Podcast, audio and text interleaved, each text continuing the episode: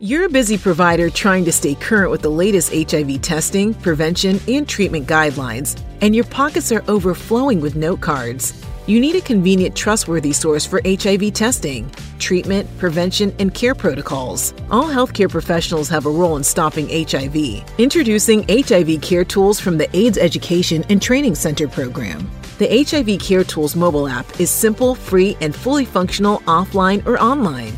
It features quick guides for HIV prevention, screening, testing, diagnosis, and treatment.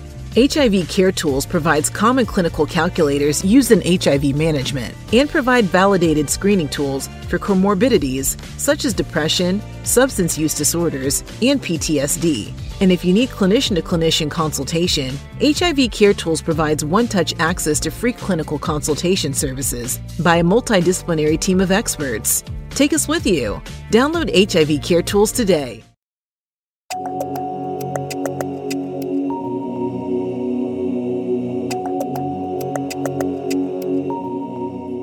Welcome to NECA in the Know, a podcast for healthcare providers in the HIV field. I'm Marianna Breitman. Today, I'm sitting down with John Faragon to update everyone on COVID 19 for fall of 2023 in the United States. Welcome again, John. Yeah, thanks, Marianne. Happy to be here again. So, John, can you first tell us a little bit about what's happening with the COVID 19 vaccines for the fall? Um, yeah, so sure, Marianna. So, so the FDA's um, this is the vaccine and um, related biological products advisory committee. Um, so this this committee meets um, and they met actually this summer in June, uh, middle of June, to discuss and make recommendations for what SARS-CoV-2 strain um, should be in the updated COVID 19 vaccines that are going to be distributed in the fall. Um, now, so just so everybody's clear, right now, this is like the um, uh, kind of the beginning of September. Like this is the first week of September when we're recording this. So just make sure that some of this could be in flux. So it's important that you kind of take a look at the guidance and see what's out there. Um, but but this this this VRB PAC, this committee, they periodically they convene in, in these open sessions and they discuss and they make recommendations to the selection of the strain um, that should be included in, in, that fall vaccine. So at the at the um, uh, the the FDA stated basically they anticipate assessing this this evolution of SARS-CoV-2 at least annually, probably in, sometime in the spring, summer, um, so that they can actually design a new vaccine for the fall um, of each year, so that people people can be protected from you know based on what's circulating in that um, uh, at at that at that point. So that's really the most important thing is you know what's circulating now. And what variant is circulating now in the U.S. Yeah, so this has changed, right, Marianna? So I know, I know, you know, I you know, I talk sometimes, and this, you know, and this, and we email back and forth, and some of this has, has changed recently. Um, so the decision was basically to to include this XBB lineage, and and I want to make sure in, in June when they decided this, XBB was was the vast majority of um uh of of the of the variant that was actually out there. And there's different numbers after each one, but it was mostly XBB. Um, there have been some changes in what's circulating now. And if you look at the CDC tracker recently, most of that circulating virus is, is still versions or derivations of XBB, but there's this new variant called EG uh, dot five is also a big one that's starting to take over. Um, but remember also that all of these are, are also some derivation of Omicron. So I want to make sure everybody's clear that even the one I'm going to talk about, this BA 2.86 and the EG5 and the XBB, these are all Omicron variants. So the fact that we've picked XBB, you know, um, as as kind of the um, as, the the one that we hoped was going to be still circulating in the fall, um, that's probably not going to be the case, but still it is an Omicron variant, which I think is important. So one additional variant that we'll talk about a little bit has got some people worried is this BA 2.86. So while this there's not a lot known at this point, there have been reported cases as of late August in Denmark, um, South Africa, Israel, United States, and the United Kingdom. And I'm sure those numbers have actually probably increased since um, uh, since the last uh, CDC update that's on their website. Um, one of the cases in the United States was actually a person that was actually detected through the CDC's traveler-based genomic surveillance. That's a program that they have out there. Now, everybody should also remember that we're not doing anywhere near the, the, the amount of genomic um, surveillance and sequencing that we did even even two years, you know, a year or two ago, right? We're not doing that as much because you know, because the you know the the, the COVID, you know, there's treatments now, things are a lot different. But the identification of these cases in multiple geographies is really evidence that this is probably some degree of international transmission as well. And while the hospitalizations have been up by about 20% since late August, this is not likely driven by this new variant, this 2.86. It's probably probably this um, this EG.5. Um, so the effect of this new variant on transmission disease, I think, is really difficult to predict. But what's interesting about this BA286 is that it has a number of additional mutations compared to some of the previously detected Omicron variants. So, specifically, if you look at the genetic sequences of the BA286, um, it has changes that represent over 30 amino acid differences compared to the BA2, uh, which was the dominant Omicron lineage in early 2022. So, this BA2, uh, um, also has over 35 amino acid changes compared with the more recently circulating XBB.1.5, which was dominant through through most of 2023. And really, that XB variant, XBB variant is what we're making the, the vaccine for for the fall. So this large number of mutations raises some worry that they may risk escape from some of the vaccines and existing immunity that may be that may be higher. So, so that's really always a concern when a new variant comes out. What's it's go, what's it going to do to the vaccines that are currently there, and how well will how well will those um, vaccines that are currently out there how well will they work against these different these different variants and that's really the big concern another big question which i think is what about treatments and right now i think if you look at um, the the paxlovid um, uh, uh, uh, and uh, uh, Lagevrio, these will all should all be effective against variants, and, and, diagnostic tests also should still be effective using some of the antigen-based tests. So, so key points here: um, XBB was circulating. That's what they picked for the vaccine. Derivations of of that of that Omicron variant are this EG.5, and then there's this more concerning one that has a lot more mutations, this BA2.86. At this point, we you know we really do feel that likely there's going to be some protection um, uh, against uh, against uh, all all three of these variants. Hopefully, uh, we'll, we'll know more soon. So, what did this committee decide? Yeah, so I've kind of alluded to this already, but really they really expect this expect to express this preference for this XBB.1.5 for the fall vaccine. Um, but the, the committee also um, was informed of some of the manufacturing timelines, and hopefully, um, you know, again, this is early September. Hopefully, by the end of this month or early October, these new um, these new uh, um, uh, vaccines will will be out. But again, just remember that the Omicron variant at XBB.1.5, which is where they really chose that to be the candidate vaccine, that's not the major circulating variant right now in the United States. It is actually this um this EG.5 with you know some small numbers of cases of BA 2.86. So we have to really kind of watch watch this. But based on a totality of evidence, that the FDA is really told the manufacturers to do this XBB 1.5 version, and hopefully that will be effective against um, EG.5 and also the, the BA 286. Now, the reason why I say that is because these are also Omicron lineages. So we don't have a new, you know, a new um, uh, Roman Roman uh, uh, name for for a Roman alphabet name for for for a new variant. It's still there's these are still from the direct lineage of Omicron from um, uh, from from last year. So we'll have to see what actually what actually happens. And what does the U.S. data look like? Yeah, so by several measure, measures, including escape from antibody neutralization and waning protection, the currently available bivalent COVID 19, the original plus the Omicron BA4, BA5 appear to be less effective against the currently circulating variants. So, so to be clear, now this is the one that that this is the bivalent that most of us got probably last fall, and they still have some of that left. So that circulating one, which is which is half of the um, the original strain of the virus and half BA 4.5 um, that appears to be less effective against the currently circulating variants. But for example, this XBB lineage um, uh, than against some of the previous strains of the virus. So the totality of available evidence suggests that the monovalent, so this is just going to be the XBB lineage vaccine, is really what's warranted for 2023 based on the data they had in June.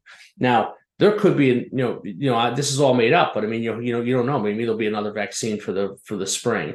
I don't I don't really know. I don't think they'll do that, but I mean I think we'll just have to see how this all works, how this pans out, and what that that BA two point eight six actually looks like, you know, moving forward as far as immunity. Can you talk a little bit about the current vaccine guidelines for adults and persons who are immunocompromised? Yeah, so Basically, basically, um, most of us have probably received our first two doses, right? So that was their original, the original uh, doses that we got in the very, very beginning. We got, you know, you got Moderna or you got Pfizer for the vast majority of people, and then um, usually uh, most people got another booster dose of the monovalent Moderna or or Pfizer. Um, and then some people have gotten two doses, some people have gotten three. The bottom line is most people who are immunocompromised, quote unquote, probably have received probably up to three extra doses on top of their original um, uh, two two dose um, uh, series that they got in the very very beginning. So anybody who's immunocompromised, even if you know if you're due for that fifth vaccine right now, you may want to wait until you until the new one comes out, this XBB um, version comes out, you know that's probably something that you can have a discussion with your physician with. But um, but the bottom line here is that you know you have to have the at least the two originals, and then to be to be updated, you have to have had at least one booster. Some people had two boosters, but if you're immunocompromised um, for for the guidance, you probably should have received three um, three different um, monovalent um, uh, mono or at least at least two uh, uh, boosters for monovalent, and then the third one may was probably was probably your your bivalent boost that you actually got last fall. But you know, just know that those are all discussions for immunocompromised. It's all relative. Like if you're if you have HIV infection and your T cells are good, you may not be really considered immunocompromised. But if you're a new patient coming in, you don't have any T cells, you know, that might be a big dis- different decision. And, you know, transplants, etc., oncology patients, all are going to be looked at a little bit differently as far as these guide- guidelines go. So, just to summarize, what is the bottom line for the fall? Well, the bottom line for the fall, Marianne, is that this XBB lineage is the one that's going to be circulating. It is a derivation of Omicron. There's no evidence to suggest that at this point that it's not going to be effective against this EG5 and also hopefully this two this um this BA286 uh, variant that's out there. So I, I, think for anybody who's actually considering getting a vaccine, you know, uh, in the future in, in the next couple months, and uh, you know, I think I would wait till the to the by till the monovalent XBB version comes out. And I think you know um, if you're if you're on the fence, I think it's a discussion to have with your provider. But I think most people probably will be receiving this shot um, as well as a flu shot. And then if you're over 65, you might even actually be getting a new a new vaccine, the RSV vaccine as well, which is now going to be available. So we'll have to see how you know how all that pans out and and and uh, as as the fall unfolds. Let's also talk about changes to the COVID 19 guidelines. Have there been any major changes and what do we need to know? Yeah, so um, Marianna, there's been two uh, changes. I think there was one in April, um, but there was there was another one in July, and there have been some major revisions to the guidelines, which I just kind of want to highlight. So in April, um, the FDA issued an, um, one of those emergency use authorizations again for um, this is called vilobelimab. This is another um, another monoclonal antibody, but this one actually is against uh, this this C5a portion of of uh, of um, of um, the complement system. So C5a is part of the complement system. It's part of the innate immune, immune response um, that promotes inflammation in the body. And these high levels of CF, C5a have been found in people with severe COVID. But the clinical trials so far of of, of uh, um, uh, vilobelimab in people with severe COVID uh, have been inconclusive. But the EUA does allow for this vilobelimab to be used to start uh, to treat COVID 19 in hospitalized adults when it's administered within 48 hours of mechanical ventilation or this, um, this ECMO. So, a new section was added to the guidelines to discuss um, some of the available clinical data on the use of this drug um, uh, in saying that there's just insufficient evidence to recommend it either for or against the use of this new MAB. So the nice thing about these guidelines that they, they do have some recommendations, you know, it's for or against or or just insufficient evidence. And then this one's a case for insufficient evidence. Um, for some patients who are immunocompromised, um, they may have prolonged symptomatic COVID 19 with evidence of ongoing SARS CoV 2 replication. And despite the fact that they've received antiviral therapy, some people still don't get better. And so, without definitive data, some of the panel members actually uh, added this section that, that would that would use one or more of the following additional treatment options. So, either a longer or an additional course of ritonavir boosted nirmatrelvir, which is Paxlovid, or longer and or additional courses of remdesivir. I want to be very clear here, Marietta. These are for people that are immunocompromised, prolonged symptomatic COVID 19. And if they still have ongoing um, evidence of replication, we, we may be able to either do a longer period of time for for for Paxlovid or longer remdesivir, or even an additional course of these drugs if they've already stopped their drugs. So it's kind of a little bit different. But again, there's really no data on this. It's more it's more on just panel like like you know panel uh, members recommending this from a you know from an expert panel uh, uh, committee kind of perspective. Um, Paxlovid was also updated to reflect that it was also FDA approved. So that actually happened in the last few months. Um, and then also there was a new new warning with calcium channel blockers. This is the second most common drug class that's been associated with serious adverse reactions when co-administered with Paxlovid. So just be really careful. Calcium channel blockers, these are examples, are amlodipine, for example. Um, that's a common one. Uh, diltiazem is another one. Verapamil, maybe once in a while you might see, but anybody that's on a calcium channel blocker, nifedipine is another one. Really want to be careful of some of the um, some of these some of these issues. And then there's also they added a discussion of the drug drug interactions um, for for people who receive extended courses of, of boosted uh, nirmatrelvir. So, for example, if you're going on beyond five days, you might want to do something different. And those are there's some nice recommendations in the guidance for that. Remdesivir was also uh, revised to reflect labeling changes. So this actually does come up with with people who have clear, creatinine clearances or glomerular filtration rates of less than 30. Um, including those on dialysis. The, that's now in the label for remdesivir that this is okay to do um, to use in those patients, and that's a nice addition to the label and, and now in the guidelines. And then for for people who are immunocompromised, the, the clinical trials that evaluated remdesivir, molnupiravir, and also the nirmatrelvir um, enrolled really a small number of patients who are immunocompromised. So some of the large retrospective studies have have included those patients, and some of those um, some of those results have been added to the guidelines as well in, in some of the discussion sections. So again, the really top line here is probably the um, the longer course potentially if you want without really any data um, but just you know by expert opinion. Um, the remdesivir uh, less than 30 mils is now added to the to the to the label. Um, Paxlovid being approved, FDA approved, and also some of the additional warnings around uh, calcium channel blockers are really really the big things that have been that have been kind of you know treatment related that are now added to the guidelines in addition to that new MAB, that C5a MAB. As we begin to wrap up, can you review again how to protect ourselves from COVID 19? What do providers ultimately need to keep in mind? Yeah, so this is something that we've talked about before, but obviously get your vaccines, um, including the one this fall. Stay home if you're sick. Get tested if you have if, for COVID 19 if needed. Um, seek treatment if you have COVID 19 or at high risk of getting very sick. And if you choose to wear a mask, just make sure it's a high quality one that fits well over your nose and mouth uh, improve ventilation, and also wash your hands. I think these are all straightforward things, Marianna, that we've done for the last couple of years, but I think really need to be reminded of. Um, you know, I have seen more mask use, not mandated, but I have seen just being out, you know, out out even at the hospital, more people are kind of wearing masks again. I don't know if that's going to be. I don't think that'll be a mandate again, but just know that there is treatment available. You know, if you're trying to protect yourself, the masks do work. I think, um, and clearly, you know, getting your getting your vaccine for the fall is going to be really important. John, thanks so much for joining us and telling us about some of the highlights of the new vaccine plan for COVID 19 for fall of 2023 and the updates to the COVID 19 guidelines that were recently released.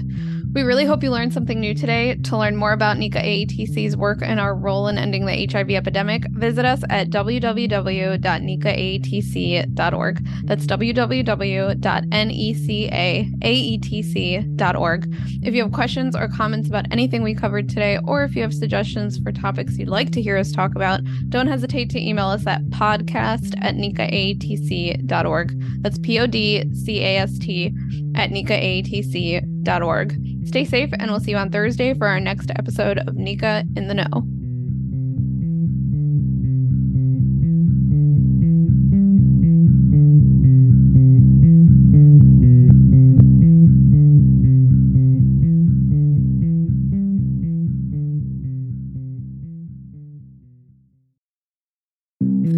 This presentation is supported by the Health Resources and Services Administration, HRSA, of the U.S. Department of Health and Human Services, HHS. The contents are those of the authors and do not necessarily represent the official views of, nor an endorsement by HRSA, HHS, or the U.S. government.